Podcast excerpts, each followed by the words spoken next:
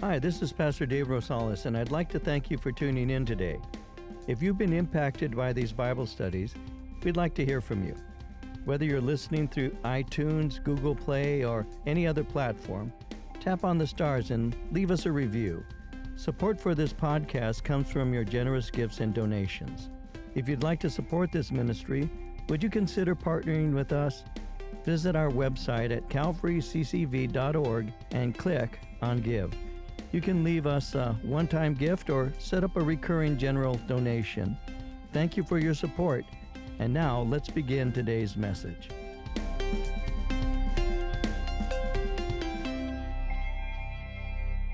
Let's open our Bibles together. We're in the uh, Gospel of Mark. We're in chapter eight.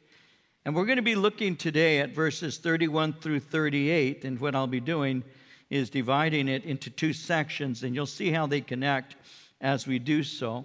But we're going to be looking first at verses thirty-one through thirty-three, and then we'll pick up at verse thirty-four and then conclude at verse thirty-eight. As you're preparing yourself for our study, I'd encourage you, uh, if you're between eighteen and twenty-eight or so, to be part of the uh, Catalyst Young Adult Study, and they meet on Monday nights in the banquet hall there by the patio. They meet there at uh, seven thirty.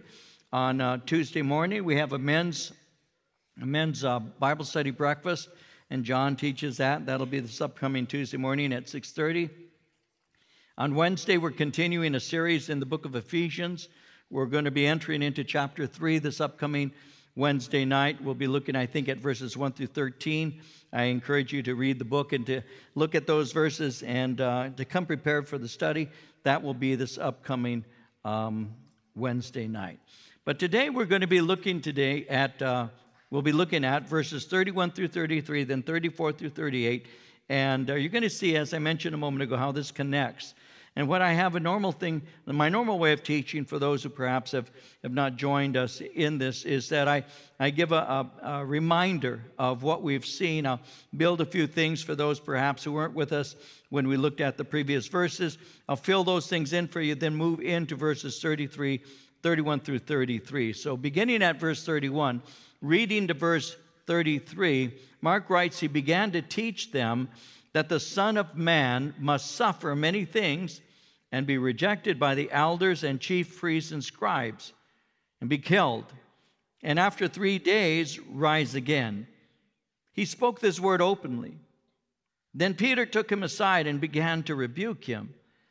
But when he had turned around and looked at his disciples, he rebuked Peter, saying, 'Get behind me, Satan, for you are not mindful of the things of God, but the things of men.'" And so Jesus is in a region there in Israel. It's called the region of Caesarea Philippi. Caesarea Philippi is about twenty-five miles north of the Sea of Galilee, northeast. And in that particular region, there have been various forms of worship over the years. The remains of fourteen temples that were dedicated to the pagan god Baal are there. A temple that has been dedicated to Caesar Augustus is there. There's a grotto there that is called the Gates of Hell. All of these things are in the general vicinity of where Jesus is ministering. And so the entire area is riddled with various forms of ancient paganism. There's nature worship, there's There's sensuality, there is man worship. It's all practiced in that area. And it's in that place that Jesus began to prepare his men for his sacrificial death. Now, early in his ministry, Jesus had made a statement that alluded to his death. John records that at the first cleansing of the temple, which was at the beginning of his ministry, that Jesus had entered the temple. And as he did so, he found merchants and money changers who were doing business. John tells us that he made a whip of cords and, and drove them out with the sheep, with the oxen, and even with the men. And then he began to pour out the changers' uh, money tables. He overturned their tables and threw them, the money changers, out.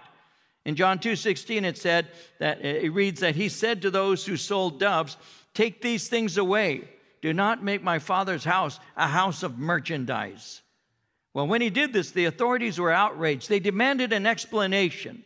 John two, verse eighteen, they said, "What sign do you show to us since you do things, these things? Who gave you this authority? What right do you have to do this?"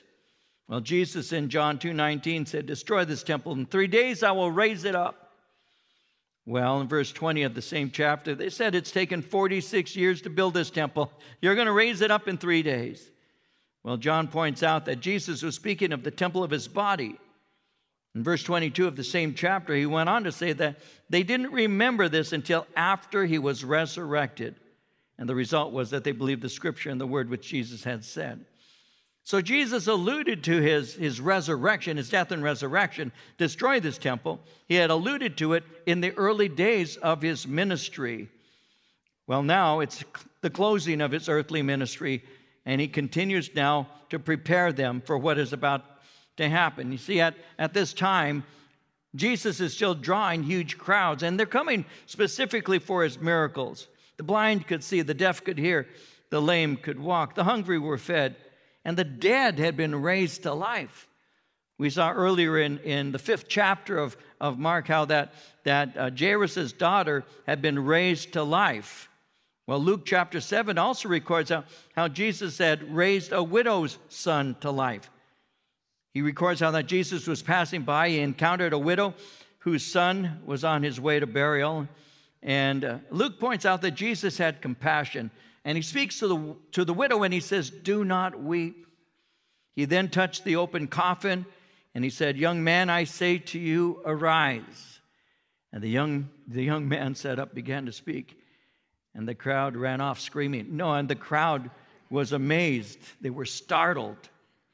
Luke seven, sixteen and seventeen says, "Fear came upon all. They glorified God, saying, 'A great prophet has, has risen up among us, and God has visited his people.' And this report about him went throughout all Judea and all the surrounding region." So Jesus' fame is great. The multitudes are coming. They want to hear him. They want to receive from him. And so the disciples see popularity, but Jesus saw the people's hearts. They weren't coming to him for salvation, and many were not genuine believers. And so to reveal this to his men, he had asked them a question. He said, "Who do men say that I, that I am? What are, what are people saying about me? Who do they think that I am?" Now, as we've seen, the men knew what was being said. They repeated it to Jesus. So he then asked them, "But who do you say that I am?" They had, they had said, "Well, John the Baptist, Elijah, Jeremiah, one of the prophets." That was uh, common um, things that were being said. But then he got personal. "Who do you say that I am?" And that's when the Apostle Peter said, "You are the Christ. You are more than a prophet. You are Messiah. You are the Christ, the anointed one." And Matthew records how Jesus responded to this confession. In Matthew sixteen, verse seventeen, Jesus replied, "Blessed are you, Simon, son of Jonah. This was not revealed to you by man, but by Father, but by my Father in heaven. God has revealed this to you. You can't take any credit for you for it. You you didn't study to discover this. You didn't you didn't uh, have a series of questions that that I answered. No, my my Father's drawn you. My Father has revealed this to you."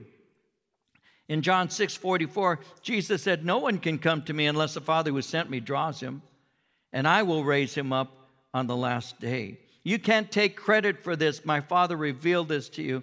And then Jesus warned them that, that they were to tell no one about what they had been told. Why is that? Well, he still needed to go to Jerusalem. He needed to yield up his life. He needed to accomplish his mission. They knew he was Messiah, but had yet to understand that he was to die. And so he begins to teach them. Notice verse thirty-one here in chapter eight. He began to teach them that the Son of Man must suffer many things, be rejected by the elders and chief priests and scribes, and be killed, and after three days, rise again. So he began to teach them. Now, what he's teaching them is something they wouldn't have expected to hear. They knew that he's Messiah, but the thought that he was to lay his life down was unheard of. It was beyond what they were able to grasp. It's It's, it's like what Isaiah chapter fifty-five, verses eight and nine says, "For my thoughts are not your thoughts, neither are, are your ways my ways, declares the Lord. As the heavens are higher than the earth, so are my ways higher than your ways, my thoughts than your thoughts. The idea that the Messiah, that Christ would die, was, was not something that had been popular during that time. They didn't understand that. And so what Jesus begins to do at this point is to, to speak concerning his death and resurrection. And he's going to repeat that several times. So again, remember in Matthew, Jesus had asked the question, who do men say that I, the Son of Man, am? So when he had asked that question, the Son of Man is a description that Jesus used to self-describe over eighty times in the New Testament. It's actually his favorite way of, of speaking of who he is. It revealed that he is Messiah, as well as revealing his perfect humanity. And so he would speak of it in that way. And so he's using the term Son of Man. And so he began to teach them that the Son of Man must suffer many things. And so they received the revelation of who he is. So Jesus now speaks of his soon death. His men didn't realize it. He was revealing to them how the church was about to be born. The church was to be born through his death, burial, and resurrection. Now, up until his time, Jesus has said nothing explicit about suffering, dying, and being resurrected. As I mentioned earlier, he had given brief insights into this, again in John two nineteen, destroy this temple, in three days I'll raise it up. In Matthew twelve forty, he had said the Son of Man will, will uh, be three days and three nights in the heart of the earth. So this was not something incidental to salvation. This is the plan of salvation, that the Son of Man would die, be buried, and resurrected. This was the plan of salvation from eternity past. Revelation thirteen verse eight speaks of Jesus as the Lamb slain from the foundation of the world. In John one twenty-nine, John the Baptist Uh, sees Jesus coming to him, and John says, behold, the Lamb of God who taketh away the sin of the world. And so Jesus' death, burial, and resurrection is not something incidental. It's the heart of salvation. And so he's speaking to them and sharing them uh, about this. And notice again in verse thirty-one, he began to teach them that the Son of Man must, he must suffer many things, be rejected by the elders and chief priests and scribes, and be killed, and after three days rise again. So he must, he must suffer many things. He must be rejected. The Son of Man must be betrayed. He must suffer. He must die, and he must be resurrected. He must suffer, verse thirty-one. He must suffer at the hands of the elders, chief priests, and scribes. He must be rejected. When it speaks of the uh, elders, chief priests, and scribes, that's describing what is called the Jewish high, high council, the Sanhedrin. He's going to be tried and rejected by this council, is what he's saying. Again, in Isaiah fifty-three, verse three, it's speaking, speaking of Messiah, he is despised and rejected by men, a man of sorrows, acquainted with grief, and we hid, as it were, our faces from him. He was despised. We did not esteem him. He was rejected and despised, and we didn't esteem him. He must be rejected, and he must be killed. Why? Because he's the Lamb of God. He takes away the sin of the world. Isaiah fifty-three ten says it was the Lord's will to crush him, cause him to suffer. And though the Lord makes his life an offering for sin, he will see his offspring and prolong his days, and the will of the Lord will prosper in his hand. So he must be killed, but he must be raised after three days. In other words, he's going to conquer death. He's saying, I will give up my life, but, but will be raised from the dead.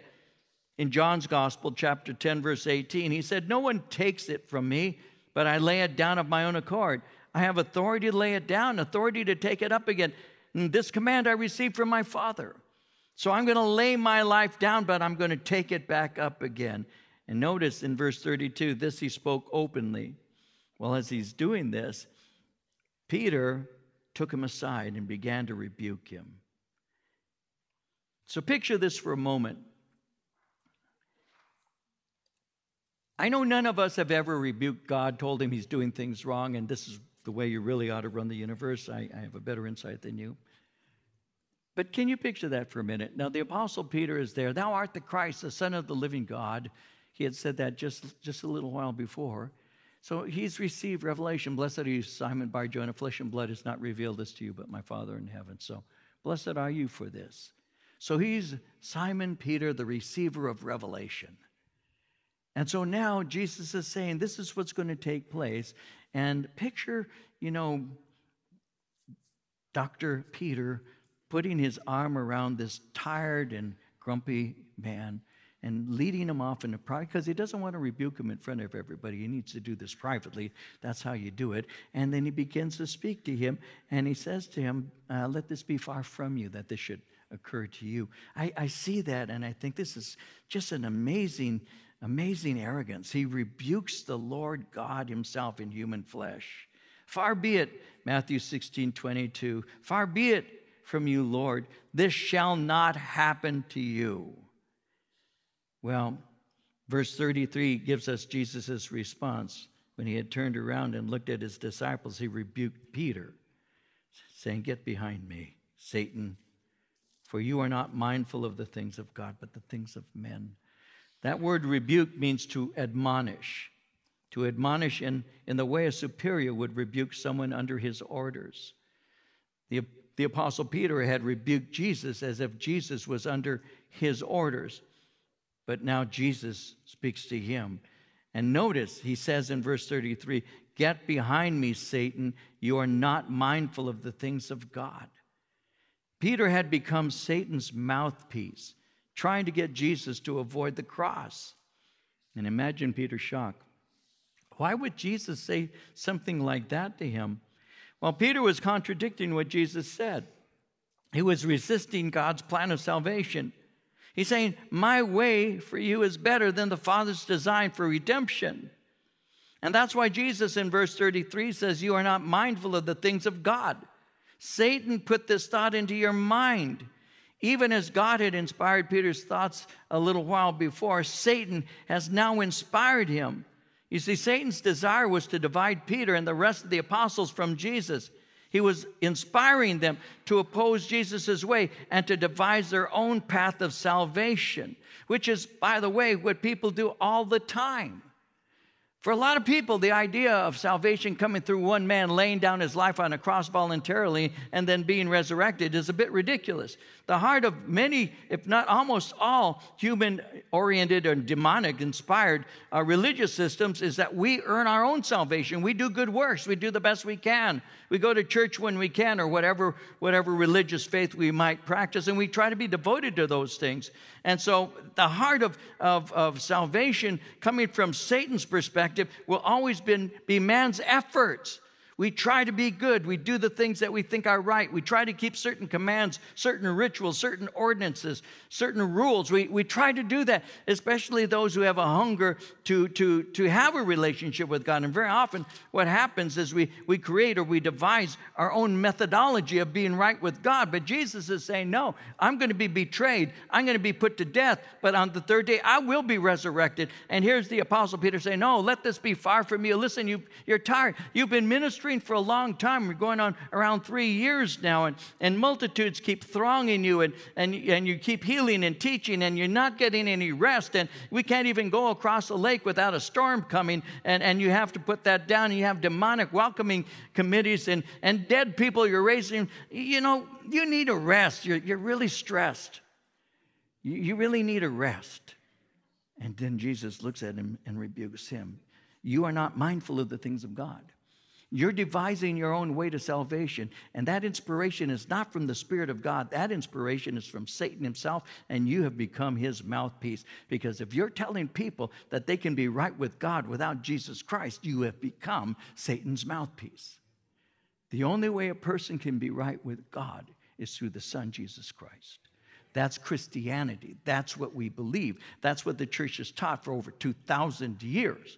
There's only one way to God, and that's through Jesus Christ. There's only one way to be made right with God. That's through the blood of Christ. There's only one way to be born again. That's by the Spirit of God. And that comes through the preaching of the gospel and the open reception by faith of that message and the, and the, the confession of sin, saying, God, be merciful to me. I'm a sinner. I cannot make myself right with you. But, Lord, you can make me right with you. I give up. I yield to you.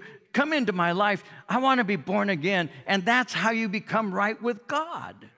And the problem is, is Satan says, no, just do your best. Work hard.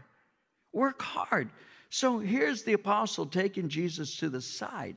I want to privately rebuke you. I don't want to, I don't want to embarrass you in front of the men when I give you my revelation knowledge. I just did it a moment ago. I'll do it again.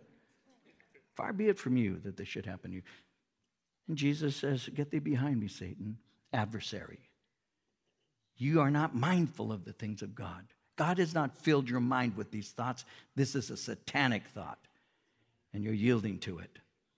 This is a critical moment because the Apostle Peter is using his influence to inspire people away from what God is saying through Jesus Christ. He's inspiring them to oppose and devise their own plan for salvation. Jesus is revealing the way of salvation, but Satan's desire, modify it, make it easier, eliminate the cross. It would be by the death of Christ and the resurrection of Jesus that Satan and death was defeated. In Hebrews two fourteen and fifteen, the writer says, since the children have flesh and blood, he too shared in their humanity, so that by his death he might destroy him who holds the power of death, that is the devil, and free those who all their lives were held in slavery by their fear of death. Believers have no reason to be afraid of death. No, I'm not saying let's all go out after church and run in front of traffic on the freeway. We'll all go to heaven quicker. I'm not saying to be presumptuous. I'm certainly not saying that believers test God. We don't. Yet at the same time, we entrust our souls to Him. We entrust ourselves to Him. God has a, a, a clock that, that at a certain point, no matter what I do, that's going to be my moment. I don't want to be presumptuous and speed that up by any means. I want to make sure that I'm on His timetable. It is appointed unto men to die once, but after this, judgment. So I want to live my life in full for the Lord, and then at the moment He says come, then I want to come and be with Him. And that only makes sense to me. But a lot of people are afraid, and uh, even, even sometimes believers, but the world itself is afraid because they don't know where they're going to go.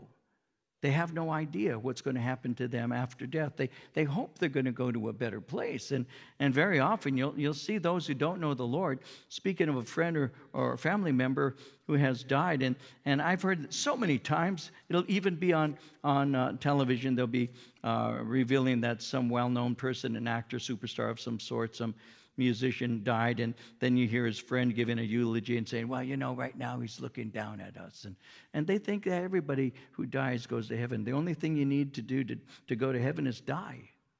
But that's not what the Bible teaches. The Bible says it's appointed to die one time after this judgment. So it's not what we do after, because there's no second chances. It's what we do before. And that's why Jesus says, you are an offense to me. You're given a different way of salvation. The origination of this particular thought is not my Father, who a moment ago gave you that sense that I am the Christ, the Son of the living God. That was from my Father. But by saying to me that I shouldn't go this way is to undermine the fact that God has called me the Lamb of God, the Lamb of God slain from the foundation of the world. The plan of salvation has already been set up. And for you to oppose it, you're becoming the mouthpiece of the enemy. You have set your mind on things below, and you haven't seen what God is going to do. In Colossians three verse two, Paul said it like this. He said, set your mind on things above, not on the things that are on the earth.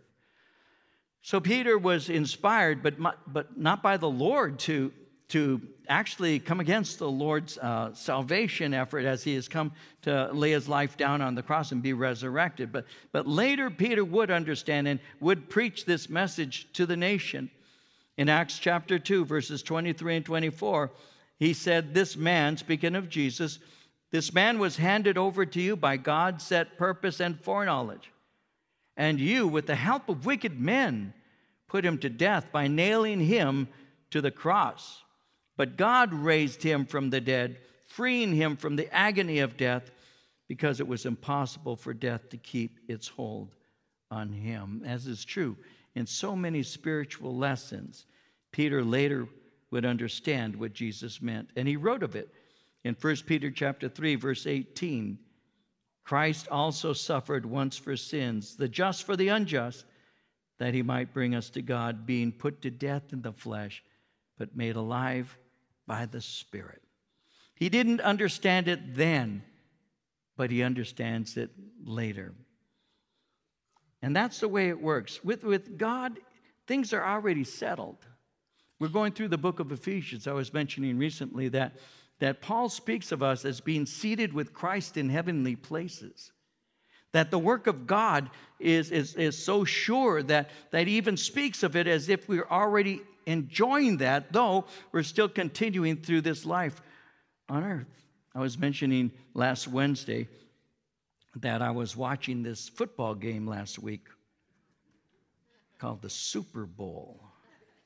And, you know, I'm I'm not a radical fan. I'm, I'm not, you know, but uh, my dad was a Rams fan. And so, you know, that's my sentimental team and all of that. I don't have any gear or wear any hats or whatever. You know, I don't have bumper stickers. I don't run around honking my horn with flags. I don't do that. But I do like the Rams. That's the team of choice. And so I was watching the game. My wife and I were. And, and uh, but I'm one of these guys who have pause, so I pause it. There's a reason they give you the ability to pause. So I pause the game because I get bored, you know. And I, I well, now, you know, my my wife is, is seated next to me, and Marie's bored too, so I put it on hold. And it's like six minutes, less than seven minutes to go. And we're losing. The Rams are losing. And so I'm plotting ways to take my own life. No, I'm just kidding. So I'm I'm I'm watching it, and I turn around, and I'm no I'm no football coach. It always makes me laugh when so many people say, "Why didn't you?" I'm no football coach. I don't know what to do. So I turn to my wife and I say to her, you know, I said, I saw them um, come back against the uh, the what are they called? Oh, the 49ers. I, I saw them come back against the 49ers. I said, uh, it's always possible. And so, you know, they're marching up the field, and the Rams are losing. And it's like six, almost seven minutes to go, and, and I'm giving this wisdom to my wife. She's so interested. And, and so, so the phone rings, and I've got it on pause. It's my son David. "Super Bowl champs!" he yells. I go, "What?" He goes, "Dad, are you watching the game?" I said, "It's on pause." "Thanks."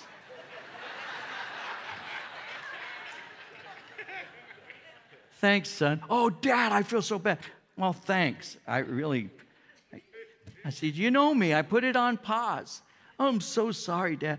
"Well, we won." I said, "Yeah, I, I, I, I kind of figured that out. We won," and he felt so bad, my poor boy. But, you know, I was telling Wednesday night that as I was watching the game, I, I watched it with a different attitude because we won. Even though I had it on pause, I knew the outcome. And I started thinking, you know, the Lord uses all kinds of things to try and teach me. He said, "Son, sometimes you walk as if we lost. It's like it's on pause." So when I turned it back on, and there, there's an incomplete pass here, and there's a bad play there, and then here comes my, my favorite cup, and my cup, my cup runneth over, and so that, and and and he makes all these fantastic plays, and the game is won, and it's all fantastic, and all of that. I, I started thinking, guys, we can think we're losing, but we win in Jesus Christ. It's over. The game is over. We have to still go up the field. We still are going to score, if you will, but the game is over. And sometimes it may look like it's not going to happen. It's not going to, we're not going to win. But I, I, I, I've read my scriptures. I, I've seen that the Word of God teaches us that that in Christ, because he died, was buried, and was resurrected, that I have life. Because he lives, I can live. Because the one, the Spirit who raised him from the dead dwells in my mortal body, Paul said, and he will give life to you. So our names are written in the Lamb's book of life. And even though it appears sometimes that the enemy is going to win, we won. You have to have that mental, that mental understanding. We won. And, and, and that, that's something that, that the Apostle Peter didn't know at that time, but he came to know. And that's why he could make that clear, that, that he was put to death in the flesh, but made alive by the Spirit. And the same Spirit who, who raised Jesus from the dead dwells in us and gives life to our bodies. So Jesus was making one thing very clear to him and to the people. The way of salvation isn't easy. It includes, on Jesus' part, pain and suffering. And in these verses that we're about to look at, Jesus now makes that abundantly clear, because he continues down to verse thirty-four, and it says, when he had called the people to himself, with his disciples also, he said to them, whoever desires to come after me, let him deny himself, take up his cross, and follow me. For whoever desires to save his life will lose it.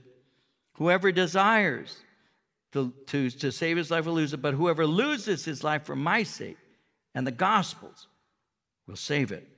For what will it profit a man if he gains the whole world and loses his own soul?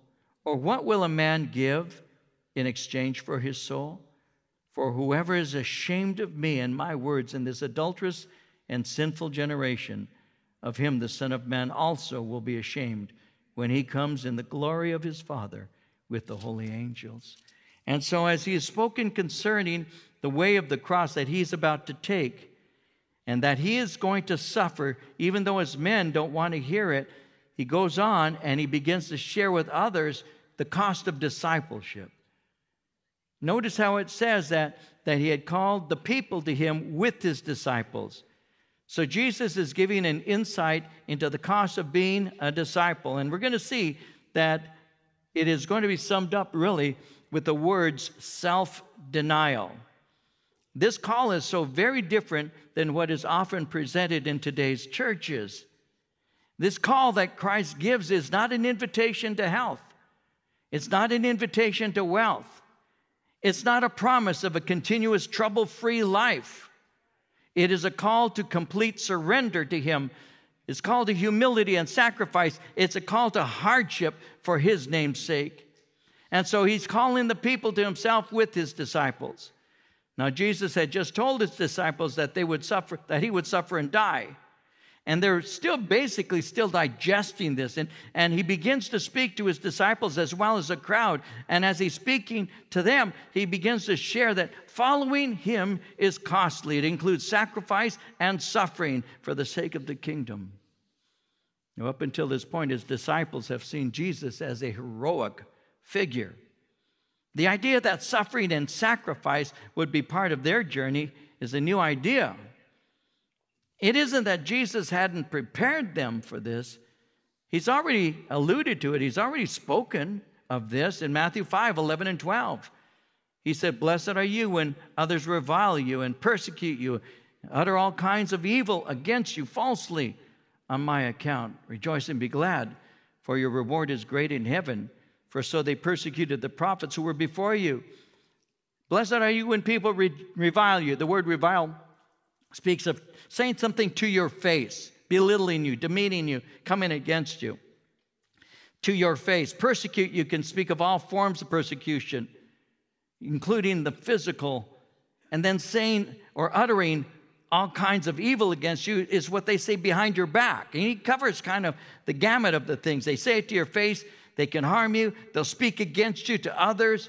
He said, blessed are you when this takes place. This is the cost of following me. By sharing this with his men and the people, he's laying out the cost. This is a call for all people to become his disciples. It's not just a call to his apostles. Let me share a few things with you about that. When we speak of believers in Jesus Christ, we normally, the normal way to speak of a believer in Christ is to refer to him as a Christian. But the word Christian is found in Scripture. The word Christian singular is found in, in Scripture only two times. The word Christian to describe a believer in Christ is only used two times in the book of Acts chapter twenty-six and First Peter chapter four.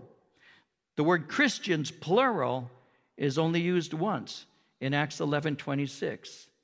In Scripture, the word Christian is not the most common word used to speak of someone who follows Christ. In the New Testament, the word disciple is the most common word used to speak of a believer. The word disciple is used twenty-nine times. The word disciples, plural, is used two hundred forty-three times, for a total of two hundred seventy-two times in the New Testament. The, the most common way to describe a follower of Christ is not to refer to them as a Christian. As a matter of fact, the word Christian was originally coined as a word to, to um, be a slam against them. The word Christian literally says little is little Christ. And so it, it was mocking. They would say, ah, here comes the little Christ. Here comes the Christian. And it was not used as a way to, to describe them uh, so much as a follower of Christ, but to mock them. But the word disciple is a different word. The reason the word disciple is used is really simple, because a disciple is someone who follows the Lord Jesus Christ over a lifetime and not just occasionally. The United States is filled with people who profess to be Christians. No knock on them, they do. They profess to be Christian. If they take some kind of survey and, and the religious uh, question of the religion comes up and says, what are you? They'll write Christian, because they're not a Buddhist, they're not a Muslim, and they're not something else. They, so they were raised in the United States, therefore I must be a Christian. So there are a lot of people who profess to be Christians. And, and we are very still, still a very religious Uh, nation. We're, we're entering soon into the season when, when people will find it appropriate to go to church. There's basically two times, we know this, where people will go to church voluntarily uh, outside of going to a funeral or a wedding, and that's going to be Christmas, or a lot of people go to church on, on Christmas, and Easter, Good Friday and Easter.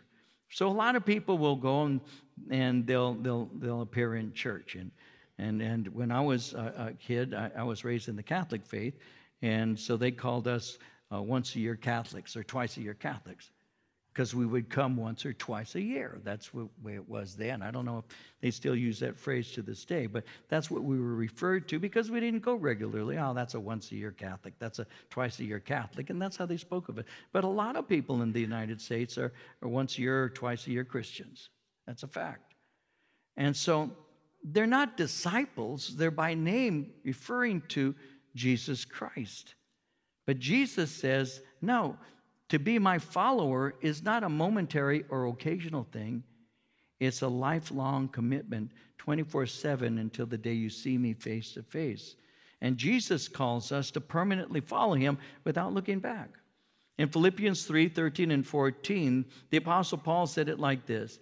He said, brothers and sisters, I do not consider myself yet to have taken hold of it.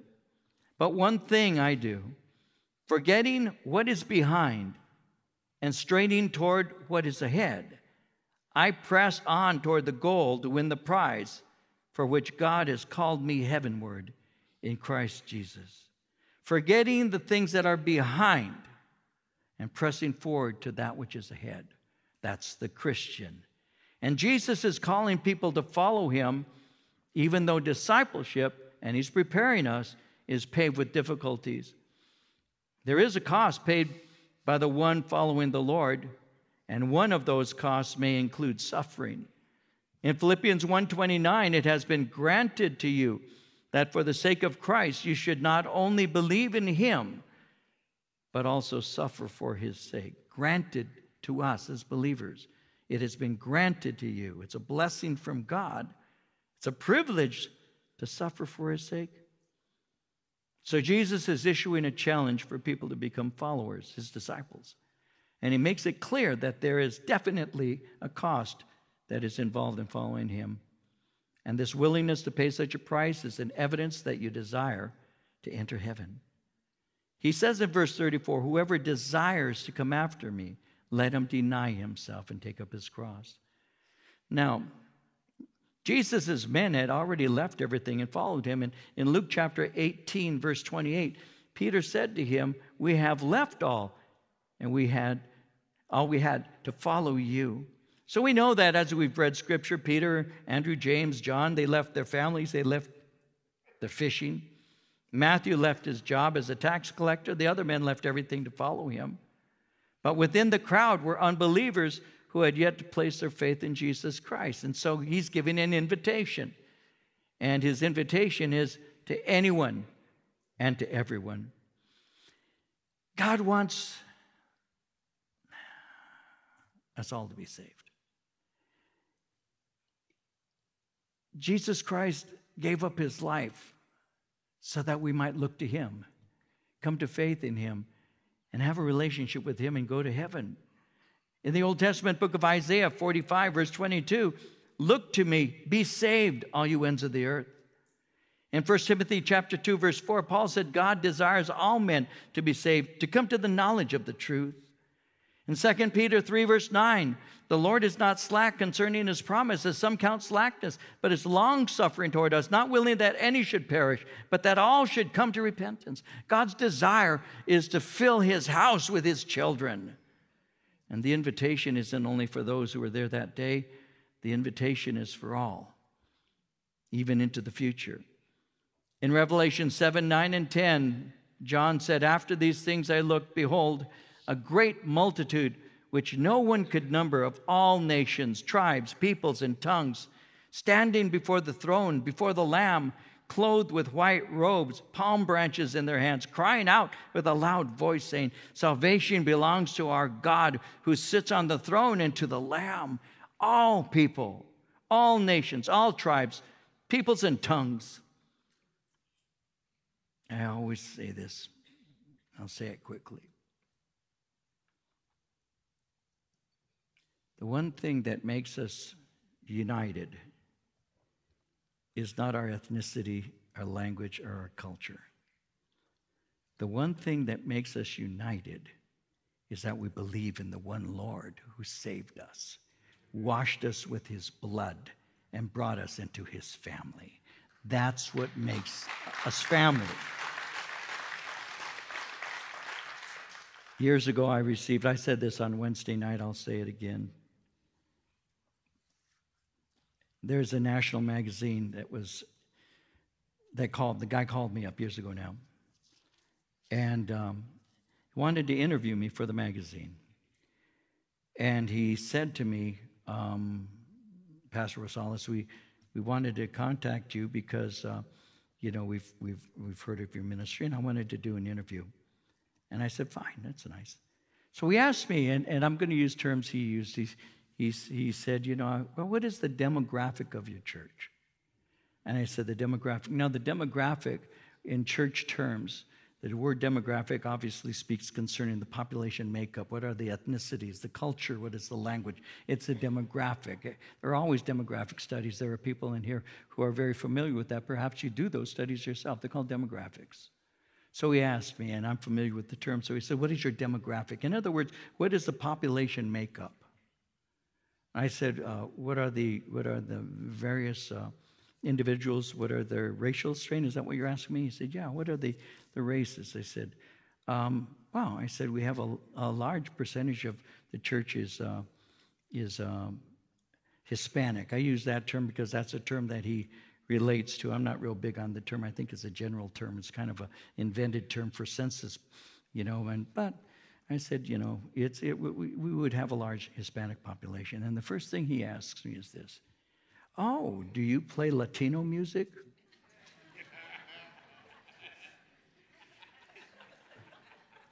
And I said, yeah, we have a mariachi band that comes in. And I started busting up. I said, what do you mean? Well, you know, you've got Hispanics. I said, I said, we not only have Hispanics, we, we have everybody. I said, everybody is welcome. I said, you know, the only ones, uh, there's not a single one who is not welcome to come because the body of Christ is not Hispanic.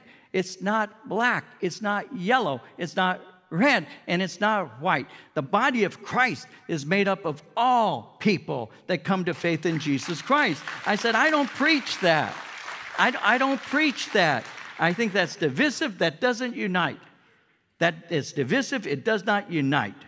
You know, and, and that's the way it is. I, I mean, that, that's just life. I don't understand this this push. You've got to you've got to push this, or you got to push that. Oh, you want to get these people. You got to play this music, speak this way. You want to get hip hop. You got to learn those those. Well, I can't do that. What an old man like me.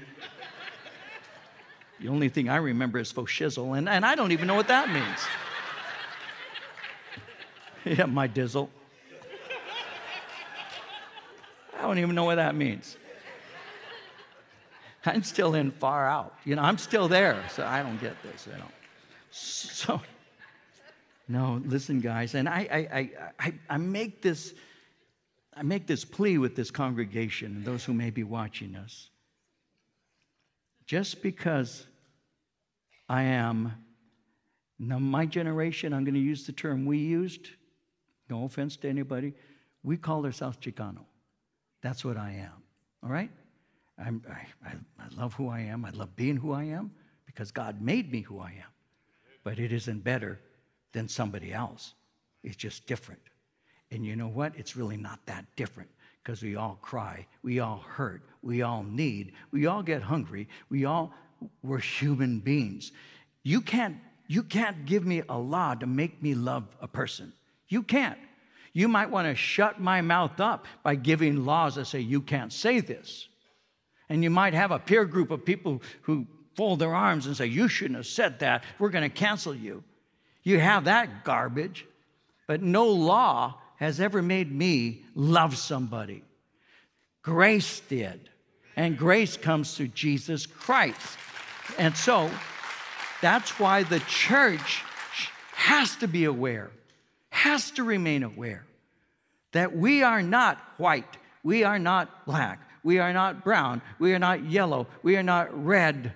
We are one in Jesus Christ. His Holy Spirit makes us one. And when we go before the throne of God and we raise our hands to Him, we all together will unite in praise to God because that came through the grace of God. And that's why we're there. And I know that that's not a popular, I know it's not a popular, but it's biblical. That's what it is. Love one another, Jesus said. By this shall all men know that you are my disciples, if you have love one for another. You can, you can, you can lock me up and keep me from doing certain things. You can force me by your laws to not say certain things. It's like that little boy that was causing problems, and, and his mother told him, sit down, and he kept running around. She said, son, sit down. And he just kept standing and running around, so finally she sat him down. She said, don't get up. And he said, I may be sitting down, but in my heart, I'm standing up. That's human nature. So human nature has to be changed by the grace of God. So no law will make me love you, but God's grace did. Because we belong to each other. Look around. This is your family. We belong to each other. We need to understand that. The invitation is to join with the disciples and follow Him. Now, verse thirty-four, to follow Him is built on a deep and sincere desire. If you desire, the word desire means to delight in. It means to resolve or purpose. It speaks of being fond of or having pleasure in something. So if anyone resolves to follow me, has pleasure in following me, Jesus said, let him follow after me. He makes it clear that following Him is voluntary. It's a voluntary act of the will. He's not forcing people to follow Him. He's inviting them to follow Him. Again, we've already seen this in His early ministry in Mark one, sixteen through eighteen. He walked by the Sea of Galilee. He saw Simon and Andrew, his brother, casting a net into the sea. They were fishermen. Jesus said to them, follow me. I will make you become fishers of men. They immediately left their nets and followed Him. Mark two fourteen, he passed by. He saw Levi, the son of Alphaeus, sitting at the tax office, and he said to him, follow me. He arose and followed Him. Though God desires all to come to Him, not everybody sees the need to. Some don't see it as necessary. They enjoy life the way it is. Why would I need to follow Him? It's like what it says in the book of Job, chapter twenty-one, verses thirteen through fifteen. Now Job says, they spend their years in prosperity, go down to the grave in peace. Yet they say to God, leave us alone. We have no desire to know your ways. Who is the Almighty that we should serve him? What would we gain by praying to him? That's the unbeliever. What, what's in it for me? You know, Jesus is appealing to their will. He's not appealing to their emotions. You see, something may speak to us so powerfully, we respond emotionally. That's often the goal of many sermons, to move people emotionally. But Jesus refused to appeal to people's emotions alone. That's because he knew that their enthusiasm would die when it was tested. So he says, let him deny himself, take up his cross, follow me. You see, great leaders challenge people to great things. Churchill, Prime Minister of England during the World War Two, Churchill said, all I can offer you is blood, tears, and sweat. He wasn't appealing to self-interest. He was calling for self-sacrifice. If you want to be great in the kingdom, we don't appeal by saying you're going to be rich, you're going to be famous, you're going to always be healthy. No, we say you're going to carry a cross, and you're going to sacrifice. You're going to deny yourself. So to deny yourself speaks of no longer serving your own interests. It speaks of forgetting yourself. If a person will be a follower of Jesus, they will say no to their own desires, and they will say yes to him. They will say no to all self-seeking and all self-will, and they will say yes to Jesus Christ. It's like what it says in Psalm eighty-five, verse eight, I will hear what God the Lord will speak. So to deny yourself is to put Jesus first and seek to do his will in everything. Psalm twenty-seven, verse eight, when you said, seek my face, my heart said to you, your face, Lord, I will seek. So he says to those listening, pick up your cross. Today a cross is an article of jewelry. At that time it was an instrument of death. It's an instrument of torture and agony. It's an instrument of shame. So the crowd immediately picture a man carrying a cross on a death march. To follow Jesus is costly. All who follow him experience hardship.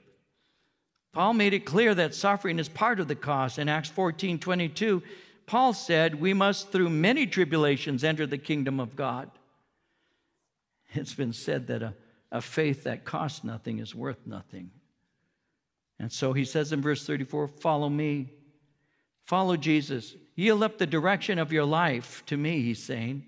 Instead of plotting your own course, follow my lead. And as, as my follower, you will hear my voice. You'll hear it by my word. You'll hear it through prayer. Follow me. In John ten twenty-seven, he said, my sheep hear my voice. I know them. They follow me. So truly being a disciple is evidenced the way that we live. In First John two six, it says, the one who says he abides in him ought himself to walk in the same manner as he walked. He says in verse thirty-five, whoever desires to save his life will lose it. If you desire to live in eternity, you have to die now. And those who are unwilling to surrender to Jesus are losing eternal life with him. And then he asks this question, and we'll roll to a conclusion. He asks a very basic question. He says in verse thirty-six, what will it profit a man if he gains the whole world, loses his own soul? What will a man give in exchange for his soul? For whoever is ashamed of me and my words in this adulterous and sinful generation, of him the Son of Man also will be ashamed when he comes in the glory of his Father, the holy angels. You know, what, what, what would you give in exchange for your soul? Now, people would probably wouldn't say this with their mouth, but their actions. What would I give in exchange for my soul? I'd give anything to have that car. I'd give anything to have that house. I'd give up anything to have that job. I'd, I'd give up anything to have that, that woman or that man. I, I'd give up. You're exchanging your soul for that which perishes with the using. Again, and I'll close with a couple of thoughts. Um, the key in life, learn it when you're young. You will learn it one day as you grow older, God willing. If you're young now, the key to enjoying life is never material. Man's life does not consist in the abundance of the things he possesses. Man's life doesn't consist, it's not made up of that. That's not the fabric of it. That's not what makes it what it is. It'll always be relationship. It will always be relationship. Always. If you're a man, you get married. You live a lifetime with that woman. And every day you learn new things. And after ten years, twenty years, thirty years, forty years, it moves on. There's still something special and sweet about learning new things about that person. And before you know it, you realize that when you leave somewhere, you come home, it's not the location that you're returning to, it's the person that you're returning to. That's what's home. I don't come home to a house. I come home to my wife. And I walk into the door, and she comes and hugs me and kisses me, and we hold each other. I missed you, baby. I didn't miss the T V set. I didn't miss the couch. I missed the person. I missed her. When I haven't seen my children, and I see them, I don't miss the things they do. I miss them as people. And when I see my grandchildren, and they come up and, and hold me, and, hi, Pop, I love you. Psst. What's better than that? What's better than that? It's relationship. They don't care what kind of car you drive. They don't care about the house you live in. They don't care about the work you do. They care about you. What will a man give in exchange for his soul? What would you give? Oh, one of these days we're going to go and we're going to do and we're going to have. And that day never comes. Because the eyes of men are never satisfied. How much is enough? A little bit more. A little bit more. When I have that, when I have that, and my future is, then I, and the woman dies. And you're by yourself. And you start thinking, I gave up her for this. Who do I have to enjoy it with now? Who do I have? What would a man give in exchange for his soul? They sell their soul very, very cheaply. Very cheaply. No, you, you receive Christ and he gives you everything, because in Christ you have everything. That's how it works. But a lot of people don't understand that. And he says this. He says, whoever, verse thirty-eight, is ashamed of me and my words in this adulterous and sinful generation, of him the Son of Man will also be ashamed when it comes in the glory of his Father with the holy angels. This is startling. He's saying, I am the ultimate ju- judge, and I'm going to I'm going to go to heaven and return with the angels in the glory of God, and I'm going to judge you. I mean, what an amazing thing for him to say to these people. Their, their, their jaws must have dropped as he's saying this. And he's saying, in the final du- judgment, if you reject me, you will not enter into the kingdom of God. In Matthew ten thirty-three, everyone who denies me here on earth, Jesus said, I will also deny before my Father in heaven.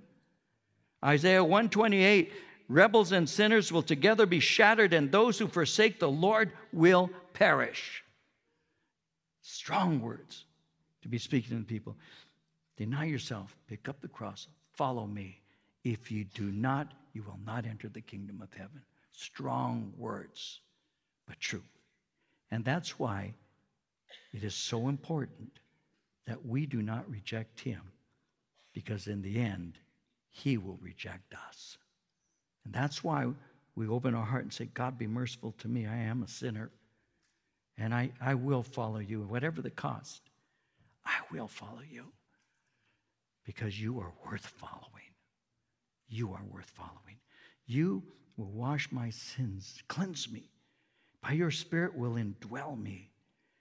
And then you write my name in your book of life. And one of these days, I will see you face to face. And at that time, I will see that there are pleasures at your right hand forevermore. And I will say, it was worth it. It was worth it.